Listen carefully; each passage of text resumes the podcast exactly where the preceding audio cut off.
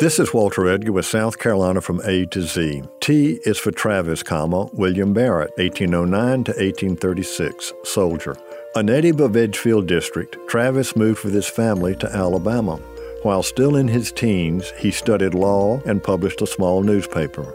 Perennially in debt, in 1831, he abandoned his pregnant wife and infant son and fled to Texas. Travis established a law practice in Anahuac and began a life of drinking, gambling, and womanizing, all of which he faithfully recorded in his diary.